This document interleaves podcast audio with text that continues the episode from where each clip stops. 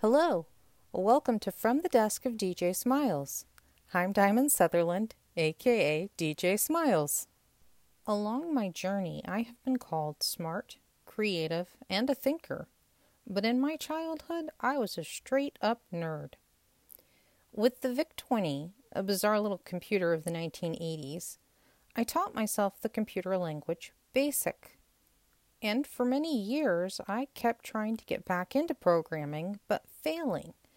As it turns out, post concussion issues don't really like logical anything. What I didn't notice is that I began compensating by getting more creative in how I dealt with my permanent health issues.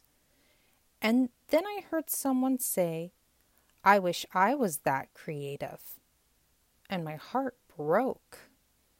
Everyone can be creative. The question is how does one invest and cultivate that creativity? I stick to my geek foundations garbage in, garbage out. I only put in things that will inspire me to be more creative.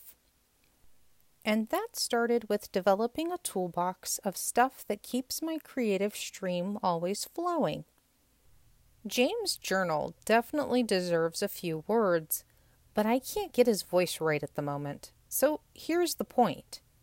Whoa, my go to line one, yeah, I have the programming puns, is stream of consciousness journaling. Just write, don't dwell. Words to the paper like water going down the stream. Just keep the ink a flowin'.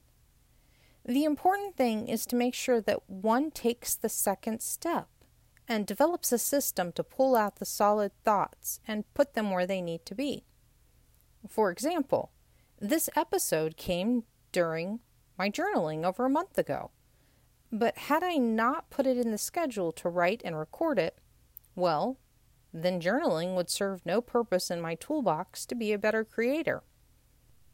My wish is that others can find a way to enjoy the world around them by getting their own creativity flowing.